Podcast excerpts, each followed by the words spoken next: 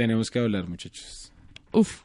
Ah, primero que todo, los sentimos a todos por estar perdidos un par de días, semanas, quizás. Meses. Años. Tal vez este sea el último episodio de Sinagoga. Nah, mentira. Más allá de las peleas internas del equipo, lo sentimos por haber estado desaparecidos un par de semanas, pues, de días. Este podcast quizás Sí. salga un poco tarde. Sabemos que ya quizás haya pasado la hype a raíz de la película que vamos a hablar, que ya supongo que vieron en el título. Y si no, lean perros. Si no lean, no es muy difícil. Nicolás le costó 20 años, pero lo aprendió. Y estudió literatura. Creo que, creo que no hay más preámbulo para esta película. Es una película que acaba de salir. Esto es un episodio especial de nosotros. No hablamos de películas recientes, pero pues en este caso lo vamos a hacer porque nos pareció necesario, prudente y porque nos lo pidieron. Y porque la verdad creo que es una película que da mucho para conversar. ya le dio ansiedad. Sí, ya me dio ansiedad un poquito. La película de la cual vamos a hablar el día de hoy es El Joker.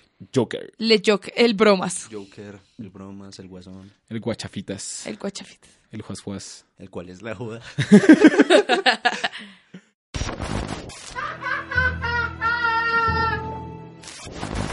Ok, y antes de comenzar, vamos a dar nuestras redes sociales que son Sinagoga oficial en todas partes. Twitter, Instagram, Facebook. Facebook está más muerto que Murray, pero igual pueden escucharnos ahí. Ah, ok, voy a hacer ahora mi mesa de trabajo. ¿Cómo van, muchachos? Nos veníamos, nos veíamos desde la estrategia. Ah, sí, hace mucho. Hace un chingo, güey. Un chingo, sí, el tiempo en la radio pasa volando. Ajá, Y eso que es podcast. el tiempo en el podcast pasa volando. No, bien, agitado, esta semana es pesada. Y ya. Dura, durísima. Estamos grabando fuera de nuestro horario habitual para que sepan. Sí, Sí. por ustedes. Debería estar sentado escribiendo un ensayo, pero por ustedes voy a hacer esto. ¿Por quiénes? Por ustedes. Que quede el énfasis. Que rida Laura Leuro. Hola. No, pues bien. ah, de no, hecho. pues bien. No, pues bien. No, no estaba tan pesada. No me enteras, sí, sí, sí. Fue Re pesada la semana. No, no, no me enteras. Casual. Ok, bueno. ¿Cómo abordar una película como esta? Mm, creo que el hype es demasiado. Creo que. Creo que hay muy pocas cosas por decir, aparte de la visión subjetiva de cada una de las personas de nuestro podcast. Que yo creo que más allá de si sea buena o no, puede que a usted le interese si escucha esta joda. Esta joa. Eh, entonces voy a ir al grano a preguntarle a cada uno. Ok, después de que yo les pregunte a cada uno, vamos con spoilers. Van a escuchar una vocecita que se llama Pierce. Si no lo conocía, no escuchen los demás casi, episodios. si no lo olvidado. conocen, eh, va, eh, ella, el ella va a avisarles cuando comencemos los spoilers. ¿Listo? Va. Hola. Yo soy Pierce, les anuncio que desde este punto el episodio estará cargado de spoilers y comentarios pretenciosos. Siéntase libre de escucharlo bajo su propio riesgo. Nicolás, Sí. fue a ver la película Sí, yo fui. dos horas antes que yo. Sí. Perro, hijo de puerca, porque se no había boletas. Ah, ¿Qué esperaba y qué vio? Fuck, difícil, difícil. A ver, es cierto que había mucho hype desde antes. Eh, yo no soy mucho de ver trailers. Eh, Como lo ha dicho repetidas sí. ocasiones en este podcast. Este año han sido las excepciones, he visto bastantes, pero el tráiler de Joker a mí me pareció bellísimo, bellísimo, en serio. Yo lo disfruté tanto, lo repetí tantas veces, porque me gusta, como ya he dicho muchas veces, intentar como descifrar la trama de la película. En sí la trama no era lo que me interesaba más aquí, sino quería ver era el personaje. Entonces, conforme fueron pasando los meses, creo que en mí se, se formó esta, esta figura de, de un guasón que yo no, que no había esperado, pero que los trailers me ayudaron a, a ir formando, que era que nos salimos de este típico guasón que era como la figura de la locura o de la anarquía o de no sé, de la de, de alguna de alguna clase de, de sociedad que, que niega a sus personas, porque todas las, las representaciones pasadas han ido por ese lado. Aquí lo que yo veía era un guasón que, joder, yo le decía a todo el mundo, es la película del villano, y yo les decía, puta, ¿qué villano es eso, güey? Ah, para mí eso no es un villano, para mí eso es una persona que ha sido negada por la sociedad, que lo, la humillan constantemente, que la someten, y que el man solo quiere como eh, todo lo que él se transforma es un es un proceso directo de lo que la sociedad ha hecho en él. O sea, en, es, en ese sentido los trailers formaron esa imagen en mí.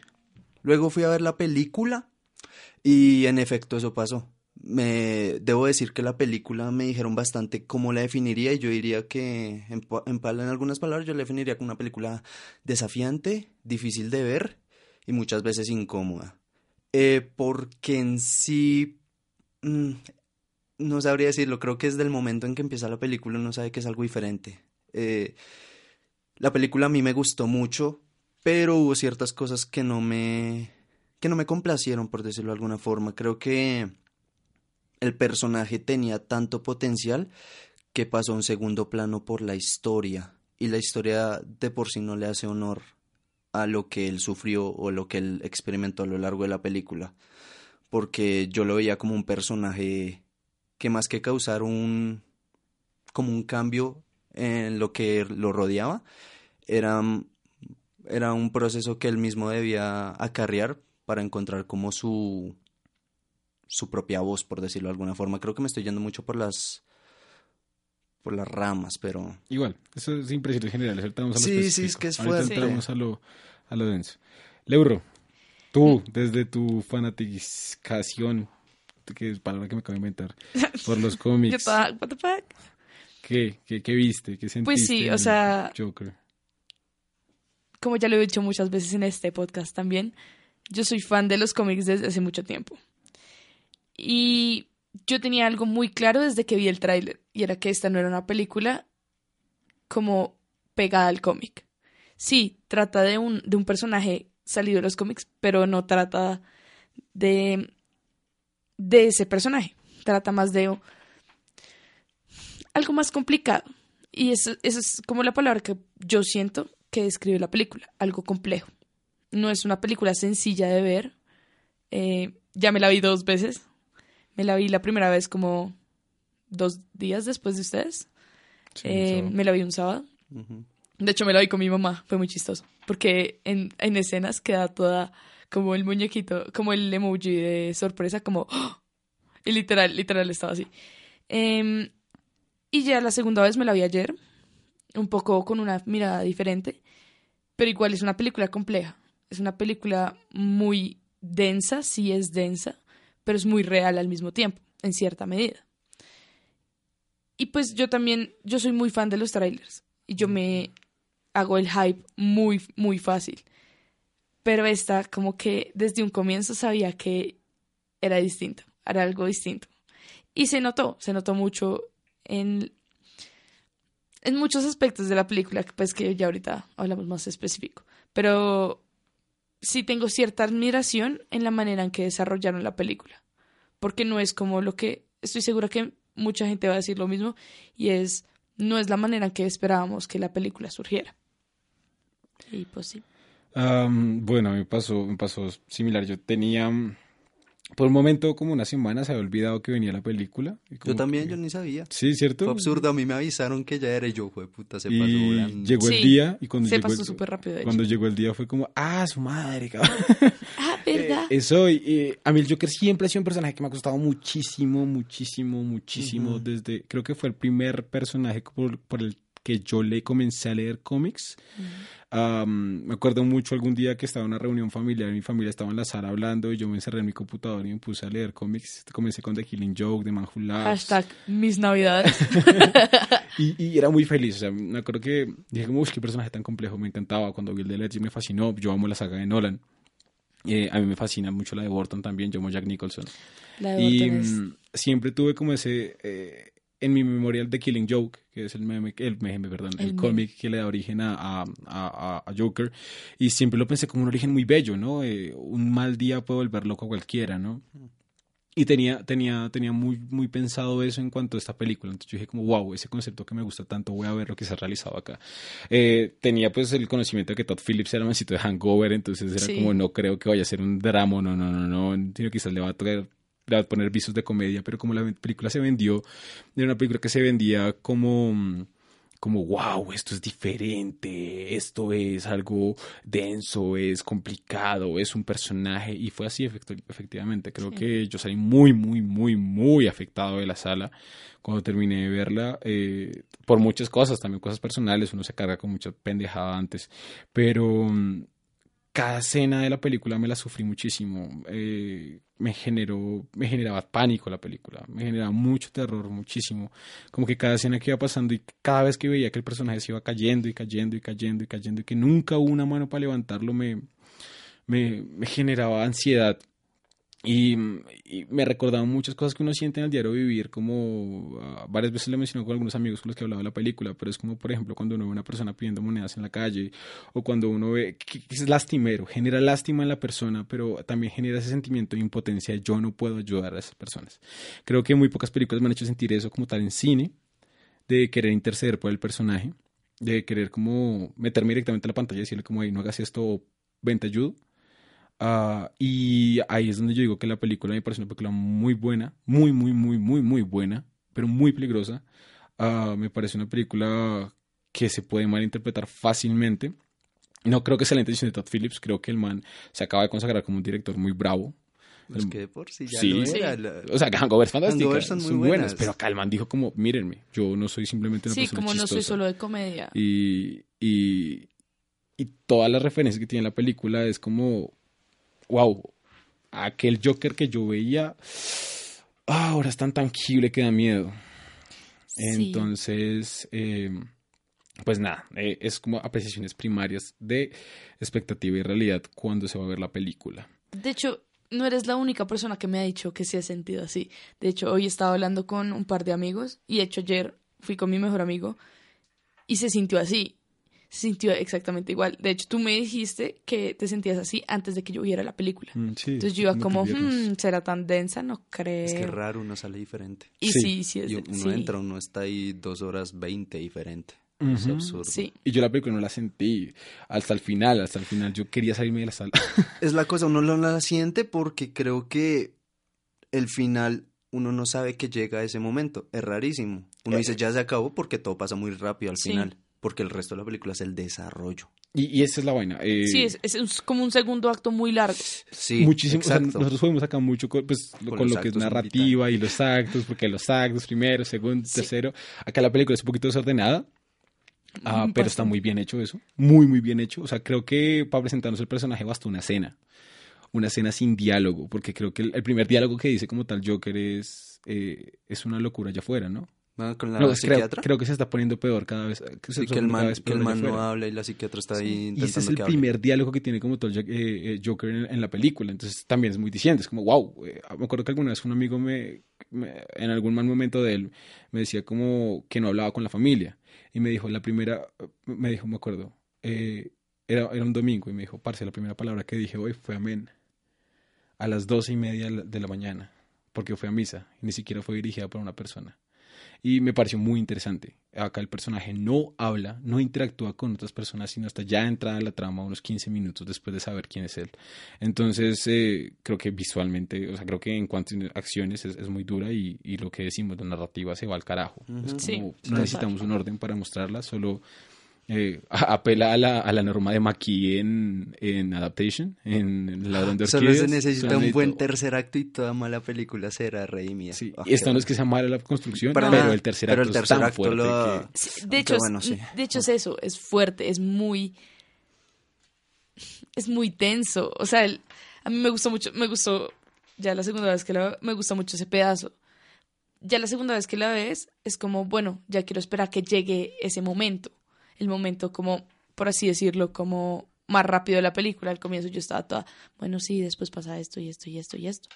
Pero ya más adelante, cuando se pone el tercer acto, entre comillas, es, es un cuento totalmente Ah, hay una cosa que, que dijo Laura Lebro que me gustó, que al comienzo, que es como, bueno, desde la visión de los cómics, uno cómo llega a enfrentarse a esta película. Yo creo que es muy similar a esta película, a lo que hablamos alguna vez en Constantine, de que toman el personaje, toman quizás como unos rasgos característicos de él y construyen algo nuevo. Sí, exacto. Eh, tiene referencias obviamente a los cómics y todas estas vainas que ustedes no pueden siento buscar. que lleguen al punto de, de- de- de construir algo nuevo, pero sí es contar algo que ya se ha dicho de manera distinta. Eh, Es que esa es la vaina, digamos, DC a diferencia de Marvel, cuando construye una película, eh, tiene el personaje, tiene como que unas pautas y las puede seguir, pero también tiene mucha libertad dentro de esas construcciones, que es lo que me parece más interesante y por eso yo siempre amo mucho más DC. O- obviamente, estamos hablando de, digamos, tipo Nolan, Sí. tipo Burton Mm. y tipo el Joker, porque si hablamos de pues, ¿El Liga de la DC Justicia, Universe? DC Universe, no sí, no, pasa no, eso. nunca funcionó eso. De, No, de hecho, no me gusta eso. que no sea parte de ese DC. Pues Universe. gracias a Dios. Sí, pues, gracias. Que si al final aparece un aparece una Amanda Waller ahí como queremos que te en el cost- La escuadrón iniciativa suicida". Avengers. No como, no, marica, no. Eh, me gustó que posicionaron la película como un espacio tan real de que Gotham puede ser Nueva York fácilmente. Qué absurdo ese Gotham, ¿Cierto? oiga. Bellísimo. Eh, sí. Golpea una Bogotá feíta, ¿pa' qué? Una Bogotá ochentera. Parce, es que eso, eso es lo interesante de esta película, como que es atemporal y aespacial. O sea, como que cualquier metrópoli, por así decirlo, puede ser Gotham. Y es muy denso. Sí. Sí, es cierto. Y Ah. también es atemporal porque, marica, o sea, hay pedazos en que se visten como re setenteros, re ochenteros. La música cincuentera. Bueno, cuarentera y cincuentera. Cuarentena y Sí, cincuenta. y hay, y hay otros momentos que son como re esta época. En cuanto a digamos, la construcción del espacio y del tiempo, eh, el- el- me parece que el papel de los medios es fundamental también para el personaje. El personaje es, el personaje es una víctima de la sociedad. De lo que diría la jerga, la masa. La- sí, es, es frankfurtiano y toda la vaina. Diría una profesora en la cual... Marta Patricia Telles. María Patricia Telles. Sí, Tellecita. Eh, entonces, lo que, lo que pasa es que eso también va pesando. Entonces, por ejemplo, hay una escena que me gustó mucho que la mamá habla con, con Arthur y le dice, él se ve muy bueno, la gente dice que es muy bueno. Y Arthur le pregunta, ¿quién es la gente? Tú no sales de acá. En la tele lo dicen. Claro, la, en una sociedad, dejar de decir Se va sociedad. a hacer mucho aquí, cuesta. lo siento. Eh, eh, eh, eh, en ese mundo de ella, ah, como no hay un contacto directo, porque también las relaciones interpersonales dentro de la película están muy dañadas, están muy conflictuadas, están casi nulas, como Sí. que la, la gente no se habla con otra gente, muy pocas visiones de amistad se dan, muy pocas visiones de familia. Em, la de la mamá es directamente relacionada con la televisión, con ese espacio imaginario que se tiene, la, que tiene la persona. A mí me pareció eso muy, muy, muy, muy diciendo y la- las escenas de la, la interpretación de la mamá, que es la misma hace de Loretta en Barney, en, en How I Met Your Mother, Sí. la mamá de Barney me pareció, me pareció genial, genial, Sí, sí. genial. Cuando usted dice que la película es densa, complicada, incómoda. ¿a, ¿a qué se refiere? Digamos, ¿cómo la sintió desde su perspectiva porque cree que lo afecta de alguna manera? Creo que cree- también aquí depende de cada quien a la hora de ver una película. Eh, no sabría decirle, a mí me... Yo no me sabría definir como, no sé, un sujeto muy empático en ciertas cosas, pero yo sabía lo que me metía cuando fui a ver el Joker. Y yo sabía que iba a ser fuerte porque a mí me da duro en el cine ver a persona- personajes pisoteados, eh, olvidados, como que humillados, a mí me da muy duro. Y la cosa con Arthur es que yo en serio sentía el dolor del man. Me dolía demasiado. Eh, me había pasado en otras películas, pero no sabría decirlo. A mí me, me afectó un poquito porque como que no, no reconocemos el dolor de otras personas y vivimos en eso constantemente. Eh, si yo les tuviera que preguntar a ustedes como qué quería Arthur, ¿ustedes qué me responderían? Yo siento que en cierta medida la felicidad de Arthur provenía de ser feliz a otras personas. Listo. Eso. Pero al ver, al ver que la sociedad no, o sea, que la sociedad era una mierda, porque lo es, em, comenzó a apagarse esa, esa, esa luz de voy a conseguir felicidad a través de eso. Exacto, él se iba, él tenía eso al comienzo Sí. y se iba alejando porque le costaba, el man se frustraba, era como cualquiera. O sea, si yo después hablé esto con, con quienes fui a ver la película y, y siempre estaban como muy metidas en la idea, aunque obvio cualquier idea es válida, de que quería el cambio, quería que esa, esa superioridad de la gente bajara, que los de abajo tuvieran oportunidad y todo eso. No, no, no van tanto por ahí, ¿cierto? Sí, no, no Eh, siento que sea como lo principal. Ahora, yo, yo qué me decía, y yo decía, Arthur, lo, lo que quería Arthur, parce, que lo escucharan. O sea, insisto, eh, lo que dice Arthur en un momento con la psicóloga. Él le dice, es que no escuchan. O sea, uno habla, pero no escuchan. Y para mí eso, eso define la, al personaje. Arthur solo quería ser escuchado por cosas de la vida. él terminó ahí, pero la cosa es que mucha gente dice como este personaje de por sí era así. O sea, solo hubo un mal día como dijimos, que fue lo que hizo que él se lanzara a ese vacío de la locura y eventualmente terminara cambiando su forma de ser.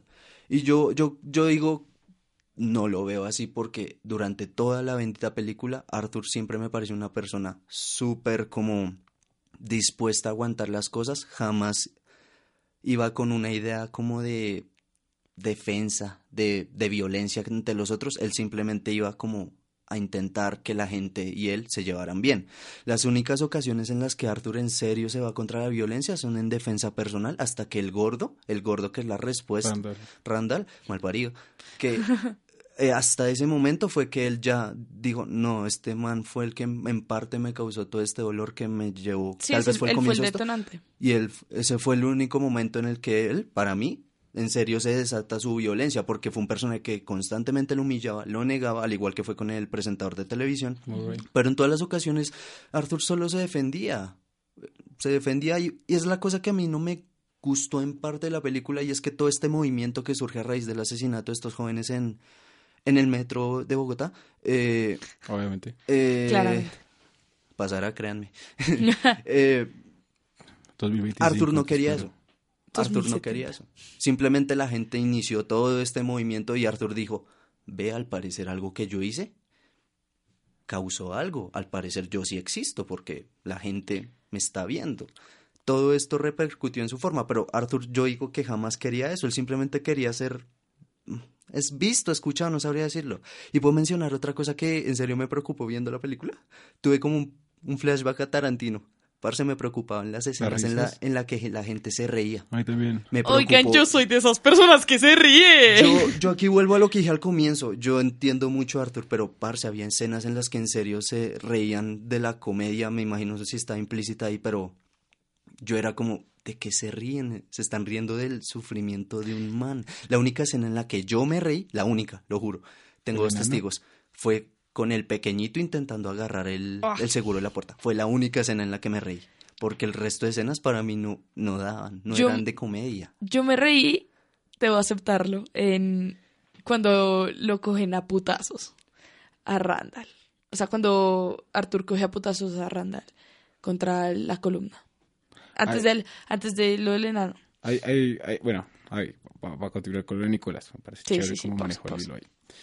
Ah, es importante plantearse siempre la motivación de un personaje, y más un personaje de estos que mm, cumple con los estereotipos y los pasos de un psicópata. Cumple con los, est- los estadios, es decir, muerte de la madre, asesinato en casa propia, disociación de realidad, ficción, Todo esto... un placer por Sí, la violencia, primer prueba de sangre. Cumple con todos los estadios. Pueden sí. buscarlo. Véanse John Wayne Casey, pueden buscar El monstruo de los Andes, Carabito, pueden buscar los que quieran. Y cumple con los estadios. Eh, hay una cosa que me parece interesante resaltar y es, es cierto, la motivación de Arthur nunca fue la violencia. Nunca. Jamás. Sí. Lo que dice Nicolás de defensa propia es muy, muy interesante. Porque es que todo, todo pensamiento narrativo es lógico y, y funciona de tal manera que si hay acción A y tiene respuesta B, significa que C se basa en A. O sea, esa, esa, esa suma. ¿cierto? Eh, silogismo. Entonces, si Arthur mata, mata para defenderse. Es decir, que está justificada esa muerte. Esa es la pregunta. No doy respuesta, porque yo tampoco soy capaz de dar una respuesta, porque es muy complicado. Sí. Y yo creo que eso remite a, bueno, olvidemos que Arthur quería una revolución. A él le valía una verga. De hecho, yo ni siquiera siento que Arthur quisiera a la mamá en algún punto. ¿Que la quisiera? No me parece. Yo, Uf, yo creo que él se aferraba quizás, tal vez sí tiene razón lo que decía, tal vez no lo quería, pero se Pero se aferraba a la es que idea siento, que... sí. Exacto. Y Tal vez porque la madre era el único el Es que que lo mantenía sano. Es y es en efecto punto eso es lo que yo- pasa. Es una relación rota. Muere, muere la mamá y muere Arthur. Yo siento Sí. que Ar- la mamá de Arthur simboliza la ultim- el último despeje de humanidad que había en él. Ah. En cierta medida.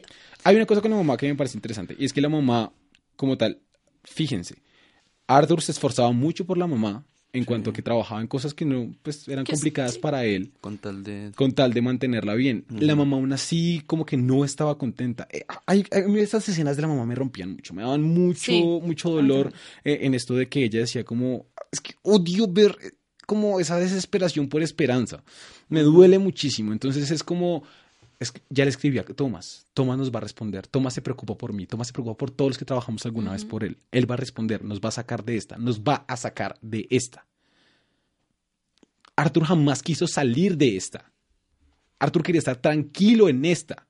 Él, él no quería plata, Sí, él no quería reconocimiento, él no quería, él quería estar tranquilo en su vida, ¿cierto? Sí. La mamá quería sacar, se sentía, sentía que la vida que estaba teniendo no era digna. Y esa es una cuestión, dignidad. Arthur quería dignidad, pero no una dignidad monetaria, no una dignidad física, ¿cierto? Él no le importaba un carajo esta lucha de clases que se estaba dando en Gotham. Sí, porque él, él lo dice, él como... A él no le importa. Es que dignidad lo define todo. Sí, exacto, es el término más importante. La, la escena, perdón, la- lo interrumpo, la escena no. en la que, a mí esa escena me parte el corazón, me parece define al personaje, la, en la que él está viendo el programa y se imagina que está en el programa. Sí. La gente aplaudiéndolo, el presentador diciéndole, yo quisiera tener un hijo como tú. el man, Yo siento que el man esa es la sonríe con una felicidad. Sí, esa es la definición de lo que él quería. Él quería no solo ser- no solo no quedar en el olvido, sino como que la sociedad y el mundo lo apreciara como Aceptación. es. Esa es una cosa, aceptación. Él sabe que tiene un problema, pero él no se siente como... Él siente que su problema es un... Él no ve su problema como un impedimento. Mm, esa, esa es la cosa, no es un impedimento, o sea, él no se siente avergonzado de ello, más si le jode un poco la vida, si es un problema. Ujú. Entonces él lo que quiere es no superarlo, sino vivir con ello. Exacto, lo que, siempre, lo, que- lo que estamos diciendo es estar ahí, estar en el mismo lugar, Sí. pero de forma digna. Eh, cuando vemos este personaje que es el establecimiento, en serio la película es muy, muy, muy duro, es muy, muy, muy bárbaro, está muy, muy bien construido. Ah, después vemos entonces lo que yo les decía del proceso lógico. Ah, ¿Qué pasa cuando... Yo le ponía el ejemplo a Cucu, que está acá en la sala con nosotros. Saludos, Cuco. John Wick. ¿John Wick es una película similar? No. No. No, pues el Joker no tenía perrito. ¿Por qué? Porque John Wick, eh, perdón, porque Keanu Reeves, porque es Keanu Reeves, Sí, es cierto. mata a chorrocientas mil quinientas cincuenta y tres personas.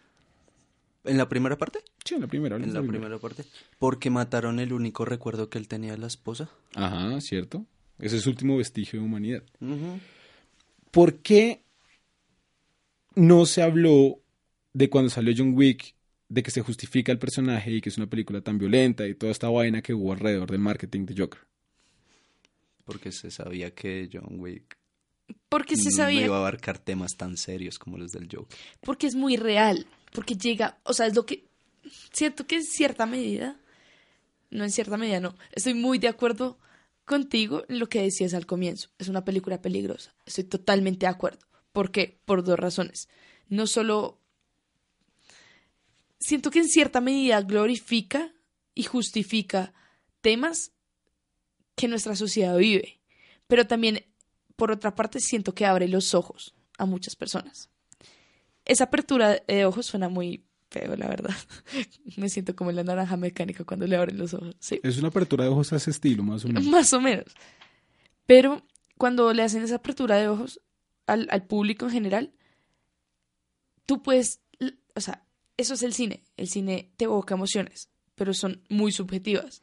Cada quien, cada quien, o sea, yo en verdad sentía en, en un punto, en mi cine, en mi, mi segunda, mi segundo función, había un tipo que se reía en el cine igualito. Ah, me pasa igual. Yo sentía, men, este man va a salir con esta película y va a llegar a matar a alguien. Ok, Pero es esa apertura de ojos, esa apertura de ojos va a hacer que el, que mucha gente se dé cuenta de cosas buenas y de cosas malas. Por eso es peligrosa. yo lo que es poner el ejemplo con, con John Wick es porque John Wick, desde que nos lo plantean, es- ya va- ¿cómo es que es?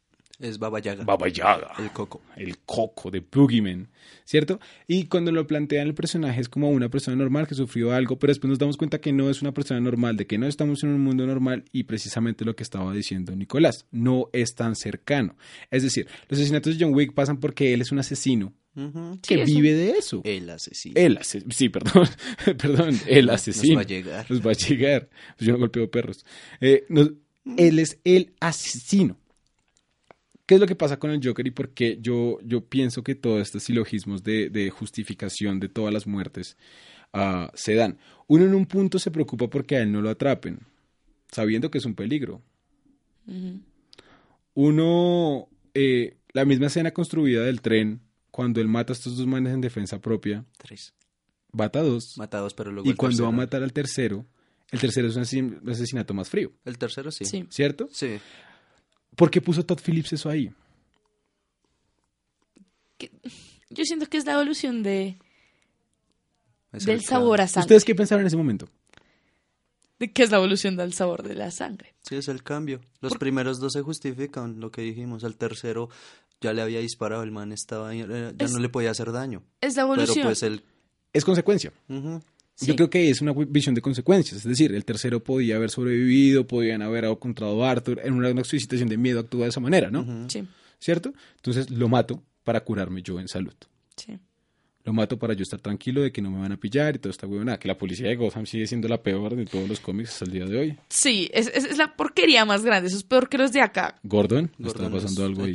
Sí, yo amo a Gordon, pero Gordon le está pasando algo. Gordon tiene estilo, pero Gordon es re ineficiente en la vida. Eh, cuando todas las acciones violentas que él va tomando en algún punto de su historia siempre vienen con este con esta carga previa de lo hizo porque tal. Entonces, mi miedo, y yo no estoy diciendo que esté bien o que esté mal, porque yo la verdad no, no puedo tomar partido frente a eso, es la película está construida de tal manera que uno sienta empatía con el personaje, lo dejo en pregunta. La película está construida de tal manera que todo lo malo que hace el personaje esté justificado por su mismo ser, lo dejo en pregunta. Y la película puede abogar a que cualquiera que se sienta cualquiera que se Eh, sienta marginado. cualquiera que se sienta marginado carga un resentimiento con la sociedad, lo dejo en pregunta. Esas tres preguntas a mí me causaron bastante como me dio mucho miedo dentro de la película. Yo en serio, yo la película la sentí como un terror. es un thriller psicológico muy bravo. La verdad, yo sí siento que sí sea un thriller Sí, psicológico. es, no, es full, es full, full, full thriller psicológico, la verdad. Y L- desde la construcción. Ahí sí siento que la narrativa es generar tensión. Esa, esa, esa tensión constante. Y es muy interesante eso. O sea, Y- como, no sé. Yo, yo quisiera saber qué opinan ustedes frente a eso, frente a lo que yo les pregunto de cómo justifican, cómo elaboran el personaje. Lo que dice Nicolás me parece muy chévere. ¿Es un villano? Esa es una buena pregunta. ¿Es un villano? Fuck no. Yo la verdad, o sea, sí, el guasón como personaje puede llegar a ser un villano. Sí, perfectamente. Pero no en esta película. Yo no siento que sea un villano. Yo no siento que... Ni siquiera lo siento como un héroe o un villano. Lo siento como un humano. Un simple humano, un pinche humano. ¿Por qué?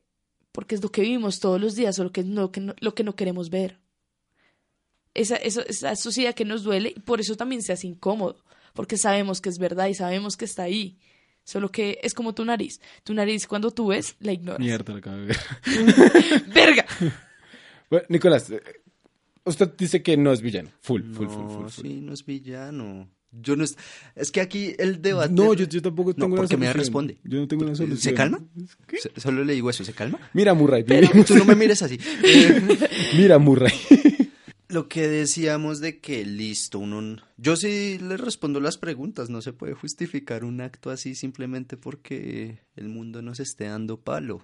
La cuestión es que Arthur creo que viene mucho al tema, es la víctima de tantos sucesos que se han alargado a lo largo, perdón, de su vida, que llega a un punto en que no puede. O sea, toda la realidad que Arthur había creado en un punto, él descubre es falsa. Todo ¿Es lo como que un efecto para- dominó?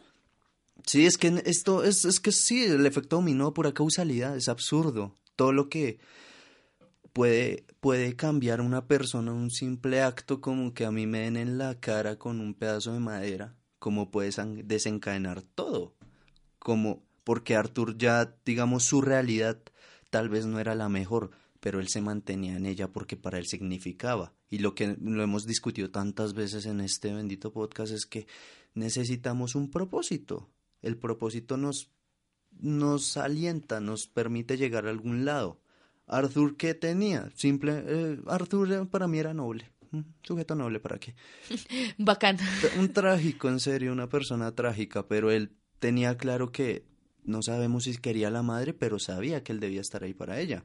Sabemos que Era un deber casi. Sí. era un deber. Sabemos que, bueno, era un fracasado en el stand-up, pero él, él quería, porque para él significaba. Él él quería el stand, con el stand-up lograr esas risas que para él significaban tanto, quizás un poco de reconocimiento, quizás un poco de felicidad para los otros. Pero cuando vienen acumulándose tantas cosas de su trabajo, de su madre, que al parecer no era su madre, que le pegaba tanto, que su padre, bueno, no, Thomas, su padre, no su no padre, todas esas cosas en él va descubriendo, se van, se van acumulando en él, y él dice, ¿qué tengo? O sea, todo lo que para mí significaba no era nada, era una ilusión. O sea, a mí me mataba, en serio, yo era pobre tipo. Y llegaba al punto en que inclusive el único contacto humano que había hecho era con la vecina. Y luego, ¿qué pasa? Sí, Era su mente intentando darle gusto en algo, porque llega al punto en que la realidad no complace y uno debe recurrir a, la- a esos espacios donde es seguro. Arthur, Arthur es víctima de muchas cosas. Es absurdo, no sabría definirlo bien. Es- Sí, Digamos, cuando usted ve el asesinato de Randall, ¿cómo lo piensa? yo a Randall lo veo como explotar toda la frustración, toda... ¿Cómo es la escena? Eh, tocan a la puerta, él esconde las tijeras En el en bolsillo. el bolsillo, vienen ellos a decirle como eh, vinimos aquí porque nos enteramos de la muerte de tu mamá Sí. y él les dice sí, estoy celebrando. Bueno, y lo- el man el man le dice como, oye, vino la policía a hablar conmigo y quería saber si nuestras historias son parecidas con respecto a lo de El arma. el arma y todas esas cosas.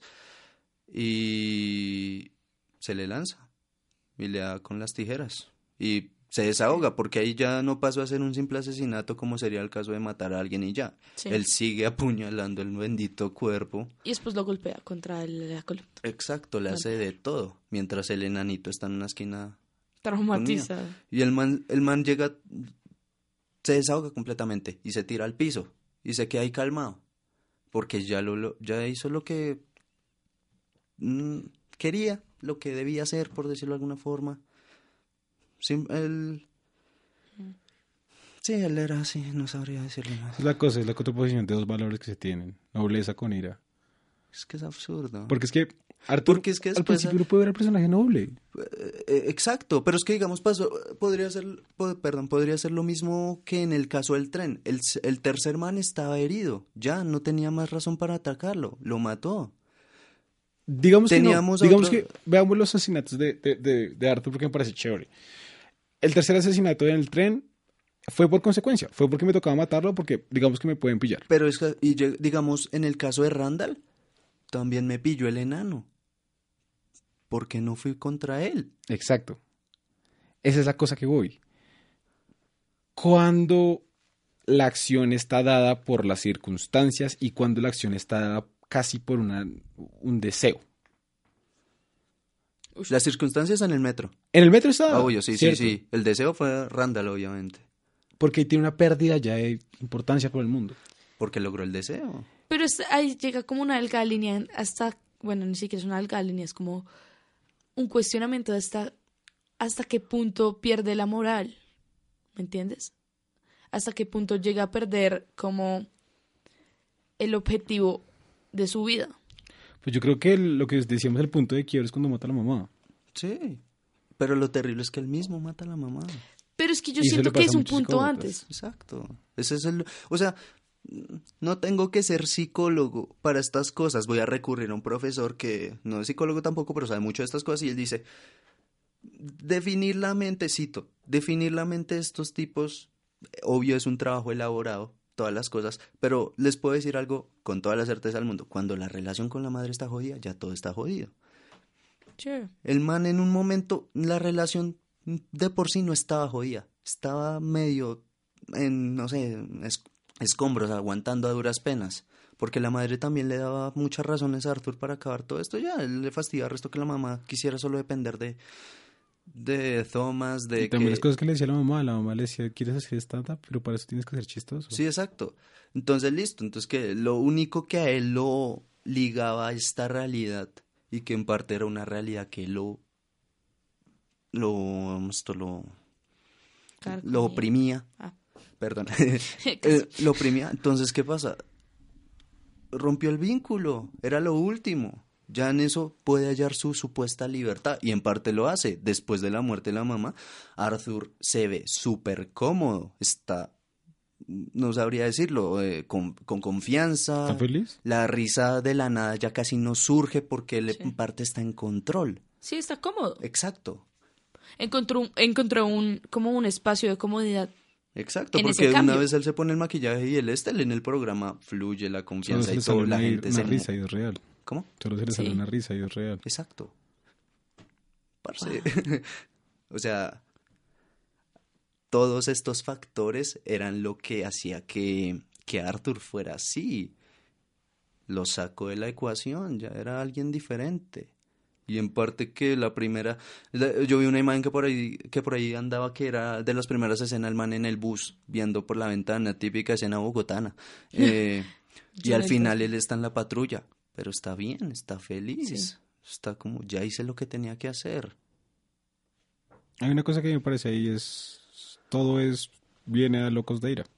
Lo habíamos hablado. Lo que es de ir es una filosofía de vida. Literalmente, hay dos tipos de ira. La ira del caje, de la persona que llega todos los días a la tienda y regaña a su cajero porque le da mal el cambio. Y está el cajero que se lo aguante, se lo aguante, se lo aguanta y un día llega Y explota. y mata a todos los de la tienda. Sí. El personaje de Arthur es reprimido. Todo el tiempo. Y su represión se ha demostrado de qué manera, de qué manera libera su represión a través de la violencia. Ujú. Sí, claro. Ese es mi conflicto con el personaje. Cuando decimos que es una buena forma de concientización, cuando vemos que eso es cierto, es como escupir en la cara, como "Pff, su sociedad tiene un problema, su sociedad está enferma, su sociedad está jodida, está Sí. dañada, está lo que sea. Cuando tenemos ese personaje y logramos generar una empatía con él, porque es que se logra mucha empatía, da, da- da mucho pesar la vida de, de- de- él y creo que mucha gente que es un asco de persona, la- hay gente que hace lo que hicieron los niños que lo golpearon con el cartel, hay gente que hace eso Sí. Sí. y cuando lo vean, quizás eran ellos los que se reían en su cine. Quizás son ese tipo de personas que se burlan del Parce, golpe sí. ajeno. Son los que se burlan cuando otra persona se cae. Son los que se burlan cuando una viejita se tropieza. Eso ya es.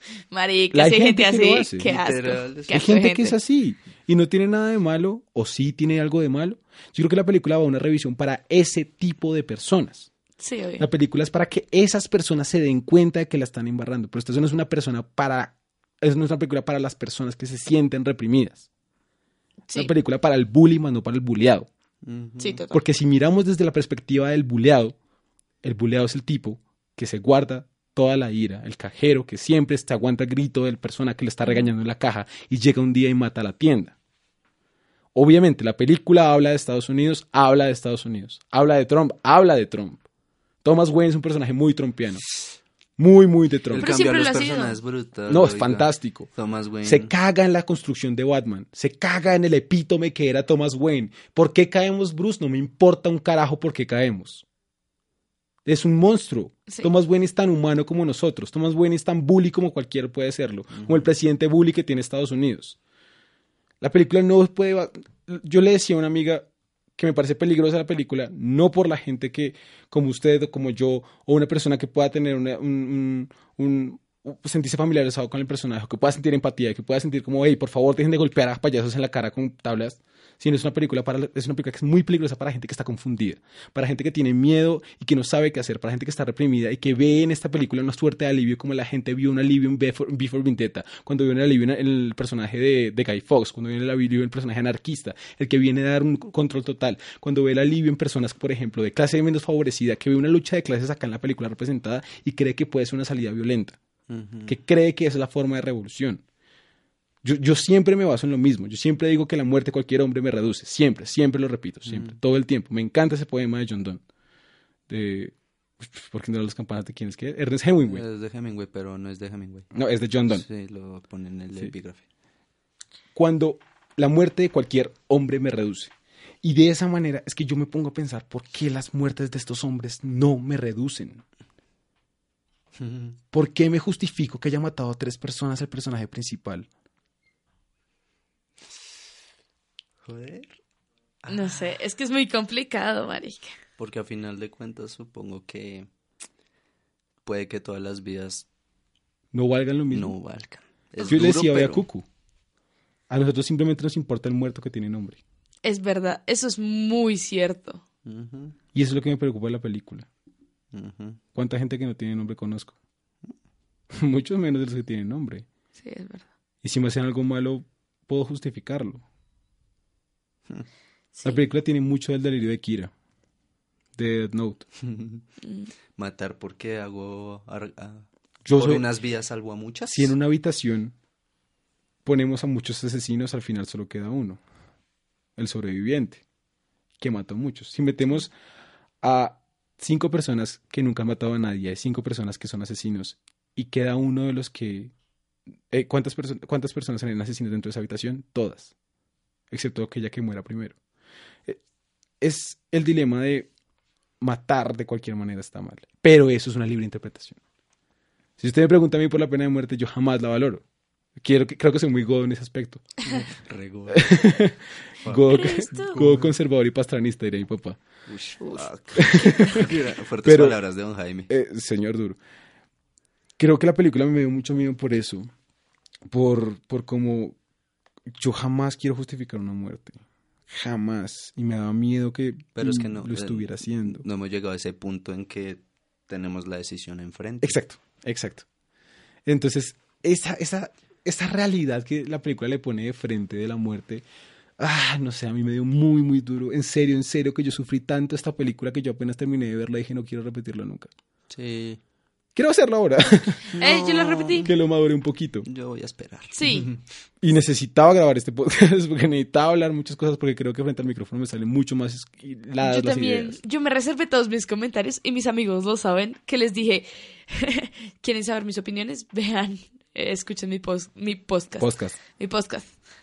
Entonces, no sé, creo que es una película que deja más preguntas que Sí, totalmente. respuestas. Y creo que eso es lo bello de la película. Podríamos hacerle un episodio entero hablando de los aspectos formales, la fotografía, la planimetría, cómo es que, por ejemplo, la escena de Murray está muy bien construida, es referencias de todo el cine de Martin Scorsese, Taxi Driver, todo lo que ustedes quieran. Pero creo que eso va a la película. Creo que el planteamiento principal es a preguntarse qué chingados con esta mierda. Es que yo siento que la película termina siendo buena, no solo pues por eso que dices de la planimetría, los colores, etc. Pero también por, por, por eso, por esos cuestionamientos y por esa libre interpretación que le da. Y eh, también ahí es donde está el miedo. La Exacto. libre interpretación. Ese es, es, es- por eso estoy de acuerdo contigo en muchas medidas. Porque es que, marica, cualquiera puede tomarla como se le dé la gana. Y eso puede ser muy peligroso. Muy peligroso. Y sí, obviamente Joaquín Phoenix hace... eh, Phoenix, Phoenix, hoy no puedo con las X. Eh, hace un excelente papel. Pero se volvió... Tristemente se va a volver en... en esa imagen de, de ush, parce, yo soy como ese man. Porque no hago, porque a mí también se me va a justificar esto y esto y esto. Y ese es el peligro, y ese es el peligro que yo Es una tengo. visión caricaturesca, o sea, también es que ahorita todo el mundo va a ponerse una Memes. máscara de payaso y va a Sí, hacerlo. en verdad. Pero, Es como hace dos años yo de Harley Quinn, parte, yo soy igualita, yo me pinto el cabello de azul. O de blanco. Parce les ha puesto los disfraces de Halloween ahorita. Sí, Sí. Sino que la, la- Tú, la- tú la me pregunta es como de 7 mil millones de personas, pónganle que la vean, ponga que esa película la alcancen a ver mil millones de personas. Sí. Muchísimo, obviamente. eso Sí, se sí, sí. Sí, un chorro, no, no, no, no. Un chillón de personas. Un basilio. Un vacío. Póngale que un vacilión de personas vean la película. De ese vacilión, ¿cuántos van a tomársela de la manera que me preocupa? ¿Cuántos van a coger una máscara de payaso? Y es que es muy viejito, suena muy viejito. Pero la mitad, ¿cuántas- porque eso ser el disfraz de Halloween de todos los que no tenemos dinero. No me traes. Pensemos en el origen. Esta película es un poco como el origen. Es implantar una idea, cada quien la puede manejar de otra forma. Exacto. Es. Sacar esa idea. Me- es totalmente eso. Ok, Nico, ¿algo más que quiera aportarle? No, vayan a verla, pero con cuidado. No sean tan huevones. Solo, solo véanla y no se interiorícenla, calma. Ya, gócense, después vayan a verse una de Stiller, no sé, una de Jim Carrey. Para bajar. Zulander después de esto. Uy, sí, recibo, no hay más en la vida que ser ridículamente bello. Y no bajarán los ánimos porque es una película fuerte, lo que digo, a mí bastante incómoda, un desafío para verla, no sé, tal vez mucha gente vaya a verla con la idea de que van a ver un guasón que, no sé, que quiere hacer cosas porque, ajá, porque quiere, pero no es un Este guasón no es que el- hace cosas porque... Este no es el perro que persigue a otros perros, este es el perro que busca, se busca Sí, parce, literal, o sea, el hipócrita de Heath Ledger decía que yo soy un perro que no tiene un plan y luego está practicando el discurso en el barco. Este literal no tiene un plan, él se aferra a una cosa y simplemente se deja llevar porque todo es, como ya dijimos, causa y efecto. El man simplemente se deja llevar por la marea. Es que esa es la cosa, este es el payaso dramático para su acto, más Ujú. no es una persona dramática. Este es No es una actuación constante. Él tiene un ser. Ese ser busca algo. Sí. y lo encontró en algo que quizás no estaba bien. Exacto. Leuro, Dependi- apreciaciones finales. Sí, o sea, lo mismo de Nico y lo mismo que dijiste. O sea, vayan dos. y vean. La película lo vale, lo vale mucho. Eh, pero tengan cuidado, o sea, como que. No como cuidado, van y hacen cosas locas después. No, marica. Pueden hacer lo que se les dé la gana.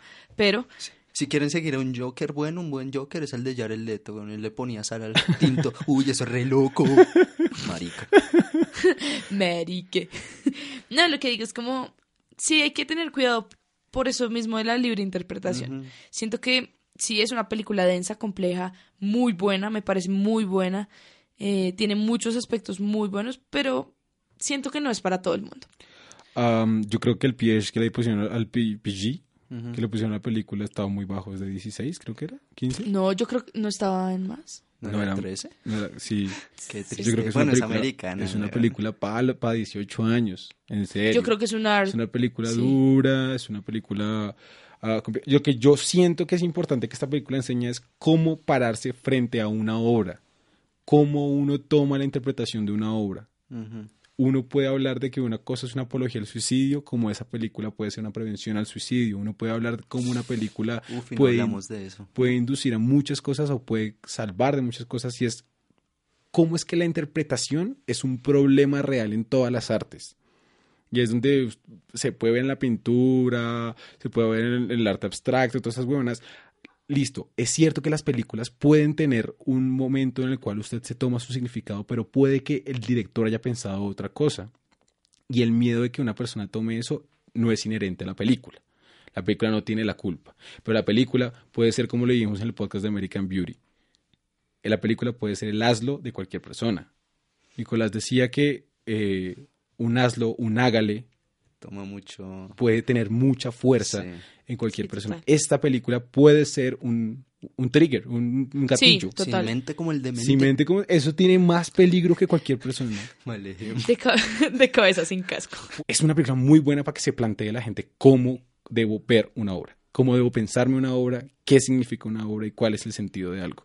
El arte tiene esa ventaja y tiene ese poder y tiene asimismo ese problema. Y es que puede ser el comienzo de una revolución bondadosa o puede ser el inicio de una matanza muy hijo de puta. Sí, total. Y nada, creo que, creo que, creo que no, no es más. Creo que me sirvió este podcast. Creo que este podcast fue mi terapia. Más barato que un psicólogo. Me salió barata, cabrón. Sí, cabrón. Ah, Sin nada, medicamentos. eh, Nicolás, Muchas gracias por escucharnos. Ahí nos solemos. Leuro. Eh, gracias. Nos vemos en próximos. Am, nada, yo soy Sebastián Corso y vivimos en una sociedad murra y que Vivimos en una sociedad